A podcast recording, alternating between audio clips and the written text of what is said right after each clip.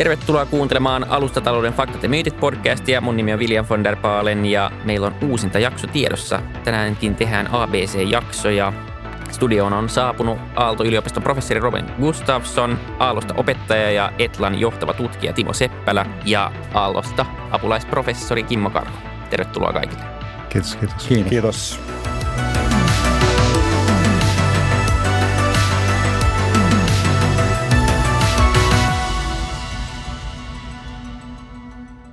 Me tosiaan tehtiin viime kaudella yksi tämmöinen alustatalouden ABC-jakso, missä kerättiin tärkeimpiä määrittelyitä sille, että mitä alustamaisuus on tai mitä, mitä alustatalous on, niin jos me käydään ne eka, eka läpi ja, ja sitten mennään päiväaiheeseen. Tosissaan ne, ne ABC, siinä on alustataloudessa neljä, neljä keskeistä elementtiä. Se, mikä niin alustalon ensimmäinen juttu on se, että siinä on aina suora interaktio. Eli sen sijaan, että se on niin kuin alusta jälleenmyyjä, niin alustataloudessa suoraan tuottajat ja kuluttajat kohtaa. Eli se suora interaktio on niin kuin tämmöinen ensimmäinen alustatalouden fundamentti. Sitten toinen, mikä sitten suorasta interaktiosta niin kuin kumpuaa, on se alustatalouden kasvu, eli verkostovaikutus. Eli mitä enemmän on siellä tuottajia, niin sitä, sitä houkuttelemusalusta on kuluttajille ja se menee myös toistepäin, että mitä enemmän kuluttajia, niin sitä kiinnostumme tuottajille ja nämä rupeaa niin ruokkimaan itse itseään. Tästä ilmiöstä puhutaan verkostovaikutuksena. Alustoissa on tämmöinen itse itseään ruokkiva kasvu, joka, joka tuo sen menestyksen niille alustoille. Ja nyt kun sitten nämä tuottajat skaalautuu isoissa määrin, niin, niin tarvitaan keinoja, että miten niitä tuottajia manageerataan. Ja, ja sitten päästään siihen niin alustalouden kolmanteen fundamenttiin, eli rajaresurssit. Eli alustoissa ei niinkään keskitytä siihen kuluttajaosapuoleen, vaan sen alustan omistajan täytyy keskittyä sen tuottajaosapuoleen, tuoda sille tuotteelle käyttöliittymä, eli ne rajaresurssit helpottaa sitä tuotantoa ja sitten taas tuottajat tuo sen tarjoamuksen sinne kuluttajille. Ja nyt kun tässä on, niin kun ei puhuttu mitään vielä digitalisaatiosta, niin tämä onkin se juttu. Eli alustalla nämä kolme fundamenttia toimii ihan digitalisaatiosta riippumatta. Ja, ja tavallaan sitten se niin kuin nykyalustoissa, miksi me on tämä menestys nähty, niin tietysti siinä on iso syy ollut digitalisaatiolla. Digitaalisella resursseilla on supervoimia, eli neljäs fundamentti on digitaaliset supervoimat. Digitaalisia resursseja on helppo siirtää, ne on hirmu suorituskykyisiä, ne on erittäin täsmällisiä ja niistä voi tehdä mitä vaan, ei mitään fyysisessä maailman rajoituksia. Niin sen takia alustat skaalautuu globaalisti ja, ja niissä on valtava kuhina ja niissä tehdään monenlaisia innovaatioita – tosiaan joo, se viideshän on se itsenäinen tuottajuus tässä yhteydessä, eli mahdollistetaan se, että kuka tahansa voi milloin tahansa tuottaa alustoille vaikka sisältöä tai, tai erilaisia palveluita ja innovoida sen ympärillä. Eli tämä on se viides fundamentti. Aivan. Ja tuon voi ajatella, että viidennen tosiaan että tässä niin kuin liittyy se rajaresurssiin vahvasti. Eli jos se rajaresurssi mahdollistaa tämän itsenäisen tuottajuuden, että tosiaan me tarvittiin kutsua sitä itsenäisestä tuottajuudeksi viime kerralla. Mutta tämä on hyvä kertaus tähän alkuun. Voitte käydä kuuntelemaan toki koko, koko jakson, eli alustatalouden ABC. Mutta tuota, tänään olisi tarkoitus puhua ää, myös toisesta aapisesta, mutta teollisuusyritysten näkökulmasta. Jos lähdetään liikkeelle siitä kysymyksestä, että mi, millä tämä aapinen ja fundamentit näyttää teollisuusyritysten silmin tällä hetkellä?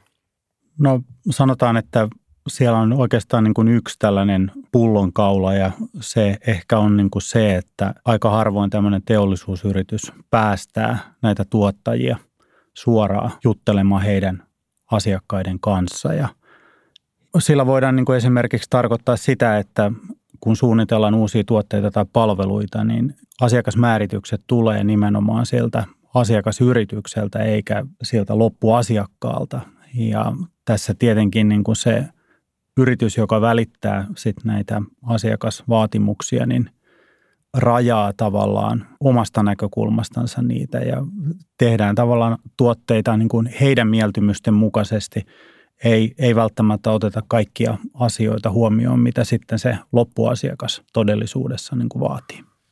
Tosiaan toi, että ne tuottajat ei suoraan kohta kuluttajan kanssa, mikä on se alusta niin kuin määritelmällinen suora interaktio, niin kuin ehdoton edellytys, että on olemassa alusta, niin siihen liittyy se, että varmasti niin kuin teollisuusyrityksissä, että teollisuusyritykset on niin kuin historiassa on tottunut tuottamaan jotain asiaa. Ne on niin kuin koko sen firman identiteetin rakentanut jonkun asian tuottamisen ympärille. Niin jotta se voi suoraan kohdata ne tuottajat, kuluttajat, niin sen, sen firman täytyisi luopua siitä omasta tuottajuudesta ja antaa niiden kolmansien osapuolin tehdä sen tuottamisen ja sitten kohtaa suoraan niiden kuluttajan kanssa. Se on tosi vaikeaa, että siinä tosiaan joutuu luopumaan vähän niin kuin paradoksaalisesti siitä kaikesta arvokkaasta, mitä sä oot aina tottunut tekemään, niin alustataloudessa sä luovut siitä ja sä keskityt vaan mätsäämään niitä tuottajakuluttajia, niin, niin tämä on varmaan teollisuusyrityksille huomattavasti vaikeampaa kuin, kuin uusille startupeille, joilla ei ole sitä historian painolasti. Ne pystyy ryntää siihen alustatalouteen paljon helpommin.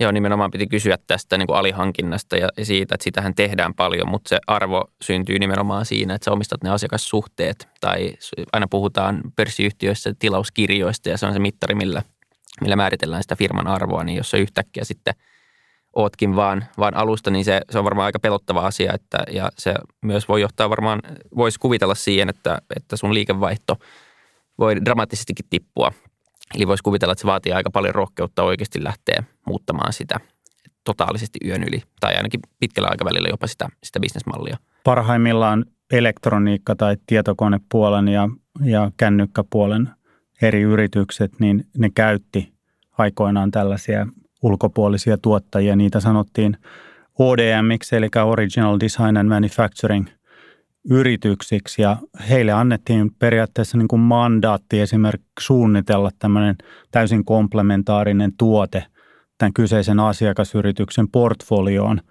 mutta harvoin tässäkin tilanteessa niin olisi sitä, että, että päästiin suoraan keskustelemaan sitten sen loppuasiakkaan kanssa, joka tässä tapauksessa oli operaattori tai operaattorin takana oleva niin kuin kuluttaja. Että kyllä se tapahtui niin kuin hyvin pitkälle sen annetun annetun niin kuin määrityksen mukaan, minkä tämä yritys oli tehnyt heidän niin kuin markkina, markkina niin kuin näkökulmastansa. Ja nyt kun mainitsit tuosta to, to, totaalisuuden, niin ehkä se pointsi tässä just on tämä alustamaisuus. Eli teollisuusyrityksessä se ratkaisu on se, että ei pyri olemaan se täydellinen kaksipuolinen markkina niin kuin App Store tai joku muu, vaan, vaan sä voit vaan valita, että saatat jonkun osan siitä tuotannosta – josta sä luovut kolmansen osapuolen hyväksi, annat siellä kohtaa, niin sit sä oot jo alustabisneksessä homma rullaa, niin sit sä voit niin kuin pikkuhiljaa laajentaa sitä. Eli vastaavasti niin kuin Applekin ei luopunut laitteiden tuottajuudesta, kun taas Google luopui, niin niissä on eroja, kummatkin alusta ja toinen on vähän enemmän ja toinen vähemmän alusta, niin tämä on varmaan se ratkaisu niin teollisuusyrityksiä. Joo, joo. Ja, ja ehkä se niin kuin tässä on ominaispiirre on tämä suora interaktio, joka ei pystytä toteuttamaan samalla tavalla kuin kuluttajaliiketoiminnassa. Ja sen takia me ollaan toki nähty niin kuin tällä niin kuin business to business puolella alustoja, jotka ovat syntyneet, mutta ne ovat olleet esimerkiksi tämmöisiä vaihdanta-alustoja, vaikka niin kuin rakennusmateriaalin, vaikka markkinapaikka. Eli jos ei käytetä jotain materiaalia jostain rakennuspaikalta, niin sitten niin kuin sieltä, sieltä voidaan sitten niin kuin myydä sitä rakennusmateriaalia. Samanlaista esimerkiksi on ollut näitä rakennustarvikkeiden osalta niin kuin niiden, niiden tämmöistä jakamisen alusta. Eli jos sulla on jotain rakennus tarviketta, jota sä tarvitset, niin sä et, sä et omista sitä, vaan, vaan joku muu niin kuin välittää sitä ja käytetään sitä samaa resurssia niin kuin tehokkaammin näin.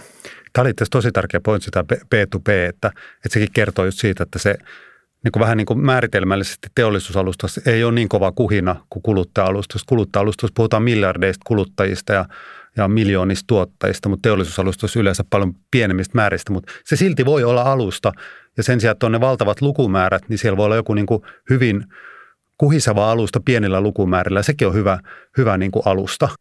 Niin, eli se, se määritelmä ei ole välttämättä se, että sen pitää olla käyttövolyymiltään valtavaa tai että sen tarvitse olla totaalinen, vaan, vaan sä voit olla, sulla voi olla alustamaisia piirteitä sun liiketoiminnan sisällä, vaikka sun koko firma ei ole alusta ja vaikka se ei olisikaan niin iso juttu. Aivan, ne lukumäärätkin voi olla pieniä, mutta sitten voi olla tosiaan niin kuin kovat interaktiot, tiheä kuhina siellä alustassa, niin se on hyvä asia kanssa.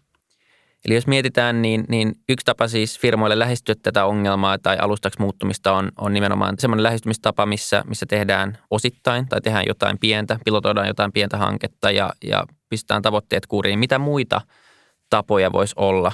Mitä rajaresursseja, mitkä mainittiin tuossa, mitä, mitä palveluita, miten yritykset tai teollisuusyritykset vois, vois lähteä ratkaisemaan ja lähestyä tätä, tätä ongelmaa, jos ne, ne haluaa kuitenkin niin kuin – tavallaan uudistaa omaa liiketoimintaansa ja muuttua enemmän alustamaiseksi? No, jos ajatellaan niin kuin näitä rajaresursseja, niitähän on myöskin tämmöisissä teollisissa tuotteissa. Hyvin yksinkertainen niin kuin rajaresurssi on vaikka niin kuin pistorasia seinässä.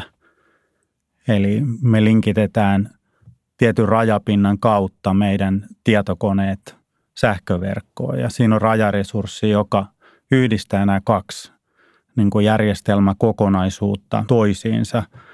Eli rajapintoja niin kuin on ollut olemassa niin kuin hyvin pitkään myöskin tässä fyysisessä maailmassa. Niiden käyttötarkoitus on ollut niin kuin tietynlainen. Niiden käyttötarkoitus on ollut liittää tämmöisiä komplementaarisuuksia, mutta taaskin tämä ero on niin kuin hyvin pitkälle tästä alustataloudesta sillä tavalla, että no nyt niillä ei olekaan mitään yhtenäistä, nämä teollisuusyritykset ei kontrolloi sitä markkinapaikkaa, vaan niiden markkinoiden, ne on annettu niin kuin syntyä ihan erillisenä kokonaisuutena, että, että tietenkin niin kuin tämä alustatalous toi enemmänkin tämän niin kuin softan näkökulman tähän näin. Sitten tulee tietenkin ihan erilaisia mahdollisuuksia käyttää erilaisia resursseja, näitä digitaalisia resursseja. Joo, ja t- tavallaan niin alustataloudessa tuo rajaresurssi just ky- ky- kytkee asioita yhteen, mutta nimenomaan niin kuin sitä, että sä voit tuottaa siihen alustaan jotain. Eli, eli tavallaan se helpottaa niitä tuottajia toisaalta kytkemään ne omat komplementaariset juttusa siihen alustaan, mutta toisaalta sitten ihan konkreettisesti voi olla sellaisia resursseja, jotka auttaa siinä tuottamisessa, vaikka niin kuin softakehityksessä. Että tavallaan liittyy, että se teollisuusyritykselle, se, niin kuin voi ajatella, että liittyy siihen, että jos niillä on, ne pystyy tunnistamaan se jonkun asian, minkä tuottajuudesta ne voi luopua, niin sitten kun ne luopuu sit omasta tuottajuudesta sen kolmannen osapuolen hyväksi, niin, niin sitten kannattaa heti miettiä, että millaisia digitaalisia rajaresursseja voisin tehdä, jotta se kolmannen osapuolen tuottaminen olisi mahdollisimman helppoa ja se integroitu siihen mun tarjoamaan niin kuin mahdollisimman hyvin. Niin, niin se on se keskeinen juttu tässä, tässä tuottajuudessa. Niin tässäkin aika mielenkiintoinen keskustelu, jos mä ostan kontinentaalin renkaat ja sitten mä avaisinkin niin kuin kontinentaalille ja ihan oman rajapinnan niin tota, niihin renkaisiin. Että et se ei olisikaan niin kuin kontrolloidusti niin kuin sieltä auton käyttöliittymän kautta, vaan, vaan se tapahtuisikin tämmöisenä omana, omana kokonaisuutena. Että syntyisikö siihen sitten uusia innovaatioita tähän, tähän niin, niin kuin rengas... huoltoasemat ei tykkää susta, mutta tuota... Niin.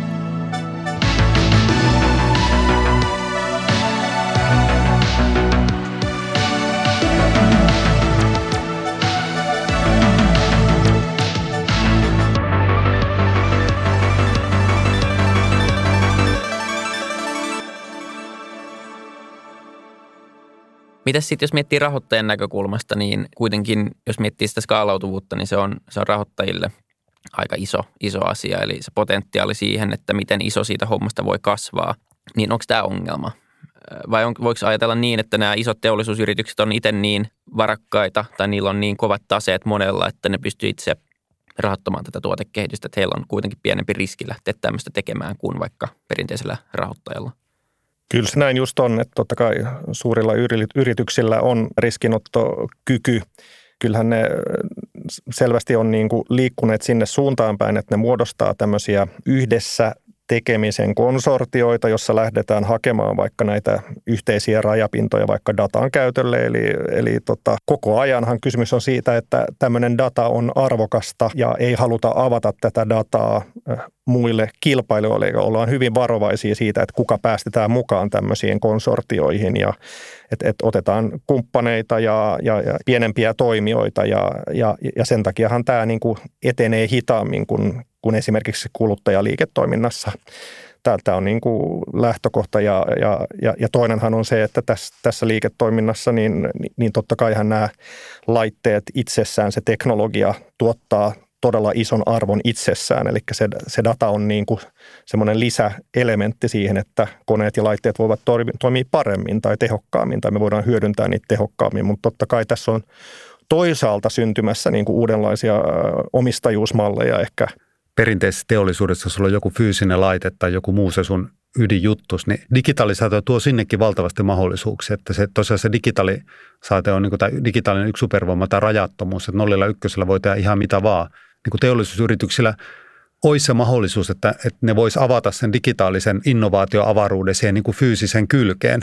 Ja näinhän se oikeastaan on niin kuin tapahtunutkin niin kuin monella teollisuuden alalla. Että jos me vaikka katsotaan John Deerein niin kuin traktoreita, niin – siihen on niin kuin rakentunut nimenomaan tähän digitaalisuuden ympärille niin kuin ihan oma verkosto toimijoita, mutta se verkosto toimijoita ei ole läheskään niin, kuin niin suuri. Sitten oikeastaan näihin liittyy niin kuin monesti myöskin niin kuin sellaista asiaa, mitä ei välttämättä niin kuin alustojen yhteydessä, digitaalisten alustojen yhteydessä niin kuin ole keskusteltu, että näihin liittyy niin kuin liiketoiminnallisia salaisuuksia niihin tuotteisiin ja siellä on ehkä niin kuin erilaiset innovaatioiden suojausmekanismit, salassapitosopimukset. Siinä tulee tämmöisiä tiettyjä niin kuin lainsäädännöllisiä sitten rajoitteita siihen, että, että välttämättä sitä tietoa ei voida niin avoimesti jakaa kaikille tuottajille kuin, niin kuin tämmöisessä alustataloudessa, jossa kuitenkin se käyttäjä on anonyymi lainausmerkeissä, niin kun se käyttää sitä järjestelmää. Senhän takia niin kuin teollisuudessa tällä hetkellä puhutaan ja mietitään paljon tämmöisiä niin kuin lokaaleja verkostoja, jotka voidaan nyt muodostaa 5Gn avulla eri niin kuin esineiden välillä. Ja se mahdollistaa turvallisemman toiminnan näiden laitteiden välisessä kommunikoinnissa ja myös totta kai tämän niin kuin datan puulaaminen mahdollistuu silloin, kun me voidaan luoda näitä lokaaleja verkostoja. Nimenomaan, eli tässä on, on niin tiettyjä esteitä sille, että miten teollisuusyritykset voi käyttää dataa. Eli pitäisi synnyttää aika paljon luottamusta niihin, jotka pääsee käsiksi siihen omaan alihankkijoihinsa, omiin asiakkaisiinsa, jotta tavallaan sitä pystyy käyttämään ilman, että siitä syntyy, syntyy ongelmia. Mutta se kuitenkin kuulostaa siltä, että se, että sitä dataa saataisiin valjastettua käyttöön, niin olisi todella iso asia. Ja se voisi olla nimenomaan se tapa, millä, tai yksi niistä tavoista, millä nämä teollisuusyritykset voisivat vauhdittaa tavallaan arvonluontia. Ja oikeastaan se pullonkaula tai se asia lähtee hyvin pitkälle purkautumaan niin kuin siitä, että jos nämä isot teolliset toimijat ensimmäisessä vaiheessa muuttaisi heidän loppuasiakassopimuksiensa siihen suuntaan, että siellä olisi erillisiä niin kuin klausuleita näissä sopimuksissa siitä, että miten dataa voidaan jakaa kolmansien osapuolien kesken ja hyvin useinhan teollisuudessa sopimukset on kahden keskeisiä. Alussatalossa ne on siinä vaiheessa, kun me ruvetaan käyttämään sitä sovellusta, se sopimus, mikä me allekirjoitetaan, niin se on heti tällainen niin kuin monikeskeinen. Eli se data voidaan niin kuin jakaa eteenpäin, mutta teollisessa kontekstissa näin ei ole ja sen pitää lähteä sen muutoksen sieltä ja tämä niin kuin datan jakaminen tässä on mun tärkeä huomaa se, että, että data on tosissaan niin kuin hyvin alikäytetty resurssi. Jos ihmisen työaikaa, niin kuin normaalia resurssia käytetään, niin sitä voi käyttää vain yksi taho. Ihminen voi tehdä yhtä työtä.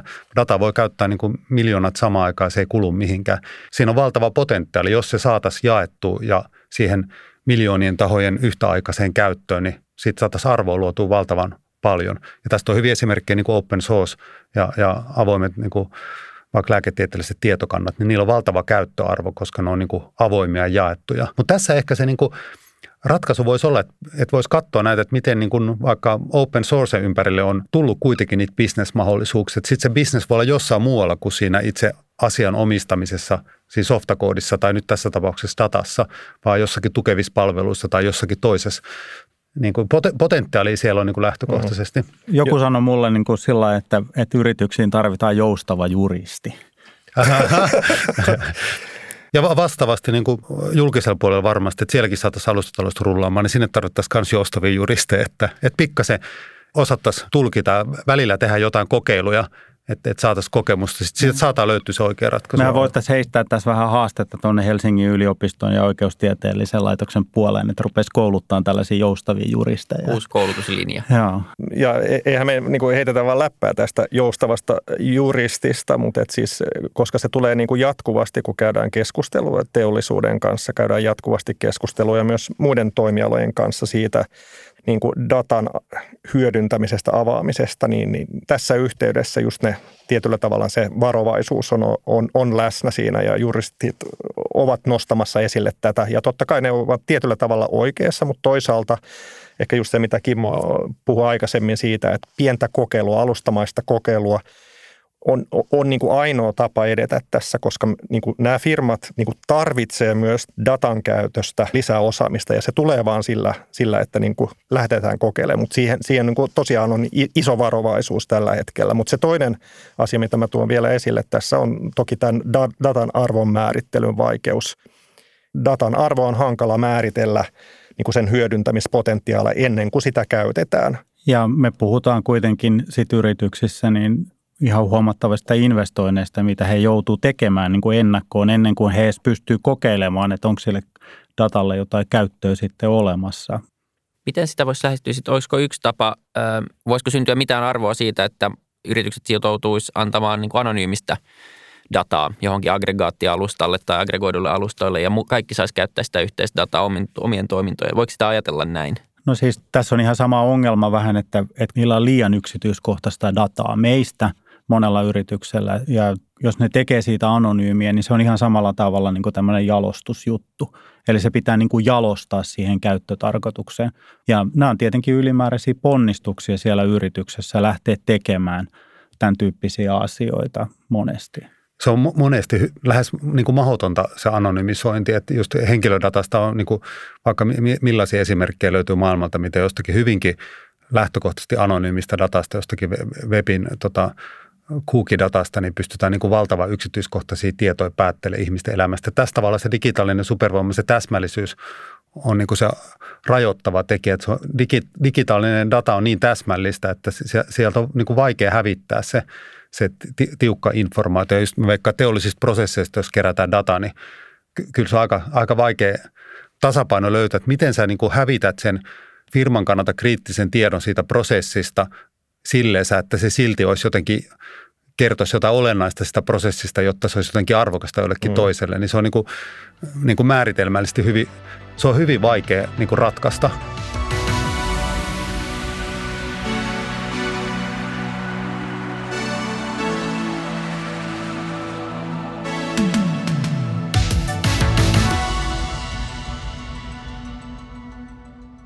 Hei, pohditaan vielä vähän niitä liiketoimintamalleja ja monetisointia. Se on tullut vähän epäsuorittu tässä, että jos luopuu siitä asiakassuhteesta, siitä ydintoiminnastaan, niin voi olla, että, että niin kuin ainakin paperilla tuntuu siltä, että suuri osa omasta liiketoiminnasta katoaa. Jos sä katsot digijättejä, niin kaikki melkein käyttää Googlen tai Facebookin jotain palveluita eikä maksa siitä mitään, mutta ne kuitenkin on maailman arvokkaimpia yhtiöitä, eli he selvästi onnistuu monetisoimaan sen epäsuorasti tai jollain tapaa ilman, että se kuluttaja maksaa – omilla rahoilla. Se maksaa tietenkin datalla, niin kuin ollaan puhuttu. Mutta mitkä voisi olla ne mallit teollisuusyrityksille?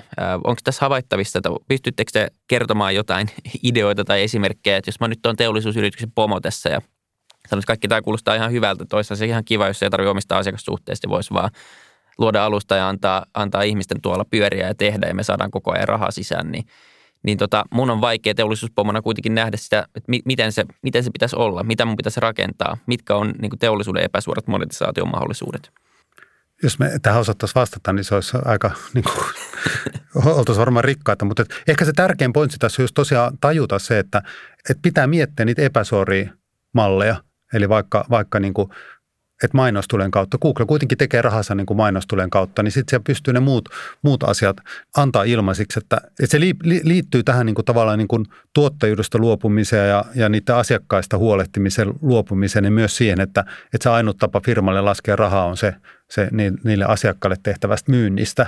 Niin se, se on se mun mielestä taas tämä, niin kuin, että teollisuusyrityksen täytyy niin kuin tavallaan kyseenalaistaa kokonaan ne mallit ja oma ajattelu ja kyetä ajattelemaan uudella lailla – niin mä ehkä niin kuin sanoisin niin kuin sillä tavalla, että tämä liittyy oleellisesti siihen, että, että aikaisemmin niin kuin maailma oli täynnä tällaisia monialayrityksiä ja sitten meillä tuli niin tota strategiakirjallisuus ja, ja se pyysi yrityksiä niin kuin keskittymään niin kuin tiettyihin liiketoimintoihin ja tiettyyn koreen ja nyt sitten niin kuin yhtäkkiä me havaitaankin, että nyt ne niin kuin vaikka paperiteollisuuden asiakkaat tuleekin kosmetiikkateollisuudesta tai ne tuleekin niin kuin jostain niin kuin muualta. Että tässä tulee niin kuin tavallaan se, että nämä teollisuusyritykset joutuu miettimään niin kuin sitä uudelleen, että mikä on heidän niin kuin asiakaskuntansa, että kuinka se asiakaskunta laajenee niin kuin mahdollisten niin kuin erilaisten sivumateriaalivirtojen ja, ja niin kuin datavirtojen kautta uusiin niin kuin asiakassegmentteihin. Semmoinen niin kuin ajattelutapa pitäisi pikkuhiljaa niin kuin tuoda näiden suuryritysten johtoryhmien niin kuin sinne agendalle, että hei, että onko meidän asiakaskunta muuttumassa tässä ja ruveta tekemään niin kuin sen mukaisia niin kuin panostuksia. Tuo on tosi tärkeä pointti, mikä Timo nosti esiin tuon monialayrityskulma. Sä ajattelee näitä isoja alustajat, niin kuin Amazon tai, tai Google, niin toimii niin kuin, niin kuin valtavan laajalla skaalalla meidän elämässä ja yritysten niin kuin elämässä. Ja ja tavallaan, että, sen, että, että sulla okei, sulla on joku epäsuora monetisointimalli, se on niin kuin yksi ratkaisu. Mutta sitten toinen voi olla tosiaan se, että, että sä teet jossakin sektorissa niin kuin rankkaa tappioa jonkun aikaa tai pitkänkin aikaa ja sitten sä vuolet rahaa niin kuin toisella. Että Amazon on tästä mun mielestä niin kuin hyvä esimerkki, että, että nehän teki niin kuin sit niiden hienommasta alustasta, niin kuin sit e-commerce-alustasta niin kuin vuosikausia niin kuin ihan valtavia tappioita, mutta sitten ne vuoli rahaa niin kuin taas tästä pilvipalvelusta, joka oli vähän tämmöinen vahinko, vahinkoalusta niille, mutta äärimmäisen tuottosa, niin tavallaan sitten se tuo sitä turvaa, että kun sä toimit monelle sektorille, niin jostakin sä voit, voit tehdä rahaa, että ehkä näiden teollisuusyritysten tosiaan täytyy niin kuin miettiä, että, että, toi, että ei, ei vaan se yksi juttu, vaan sellaisia tukevia juttuja, joista jostakin voi tehdä rahaa sitten, niin se on myös yksi ratkaisu. Mitä sitten vielä, tota, jos miettii ähm, tuotesuunnittelun näkökulmasta, niin, niin tota, keskustelu, mitä käydään aika usein, on, on nimenomaan se, että miten sä liität fyysisen maailman digiin, ää, miten, sä, miten sä saat alustamaisuutta luotua jonkun sun fyysisen palvelun ympärillä. Tässä oli kirjoitettu tämmöinen quote tähän käsikirjoitukseen myös, että, että miten jos se olisi silleen, että, että tulevaisuudessa kuitenkin niin, niin tota, fyysiset tuotteet rakennetaan digin sisään. Eli syökö digi ihan oikeasti maailman niin, että tulee kunnon ajattelutavan muutos sille, että kaikki rakennetaan digi edellä, myös ikään kuin fyysinen maailma? Jotenkin kyllä itse ajattelen, niin kuin, että ma- maailma on kuitenkin fyysinen, me eletään fyysistä maailmaa ja asiat tapahtuu täällä, että osa asioista tapahtuu digimaailmassa ja osa tapahtuu fyysisessä maailmassa, mutta kyllä mä kuitenkin jotenkin ajattelen, että merkittävin osa kuitenkin loppupelissä, niin kuin nyt nämä nykyiset kriisit osoittavat, että energia on aika niin kuin fyysistä asiaa, niin se on, se on meille äärimmäisen niin kuin merkityksellinen. Et ehkä se on vähän niin kuin molemmat, että, että, että siellä on arvoa niin kuin siellä digimaailmassa, etenkin kuluttajapuolella, mutta varmasti myös yrityspuolella. Se on ehkä semmoinen, niin mitä ei ole vielä hirveästi niin kuin puhuttu, että millaista puhasta arvoa bisneksille ihan puhtaassa digimaailmassa, mutta sitten se merkittävä on myös se, että miten sitä digiä kytketään siihen fyysiseen maailmaan, niin, niin, niin se voi tuoda lisäarvoa, niin kuin merkittävää lisäarvoa siihen fyysiseen maailmaan. Ja sielläkin on varmaan niin kuin kortteja katsomatta vielä ihan hirveä määrä että eihän meitä auta yhtä, että jos meillä on joku maailman hieno neuroverkko ja maailman syvin neuroverkko ja, ja muut koneoppimisratkaisut, että saadaan joku, jonkun datan perusteella tehty joku hieno analyysi ja, ja lopputulema.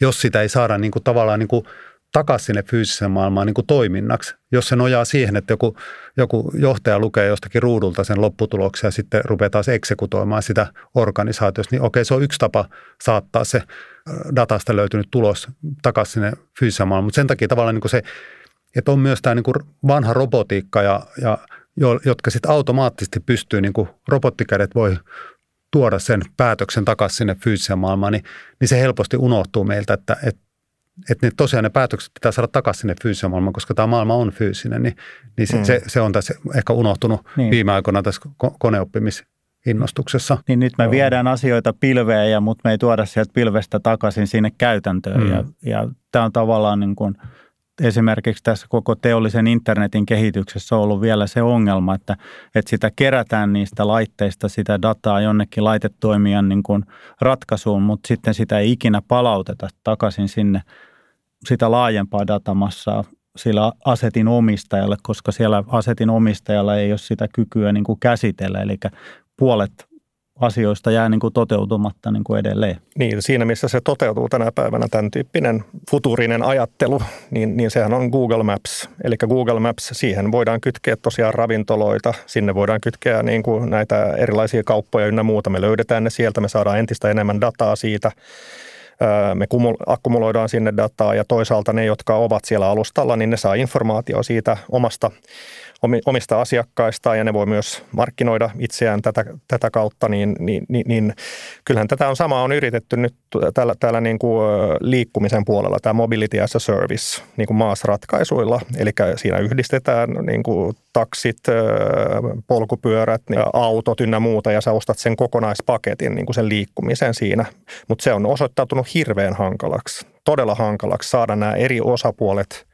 toimii tämän, tämmöisessä alustassa ja myös jakaa sitä niin kuin tietyllä tavalla sitä siivua niille takaisin ja, ja, ja toisaalta mitä, miten, millä tavalla ne hyötyy. Eli molemmat osapuolet pitää hyötyä tämän tyyppisistä ratkaisuista, missä me puulataan niin kuin monia toimijoita tämmöiseen niin kuin softa-ympäristöön.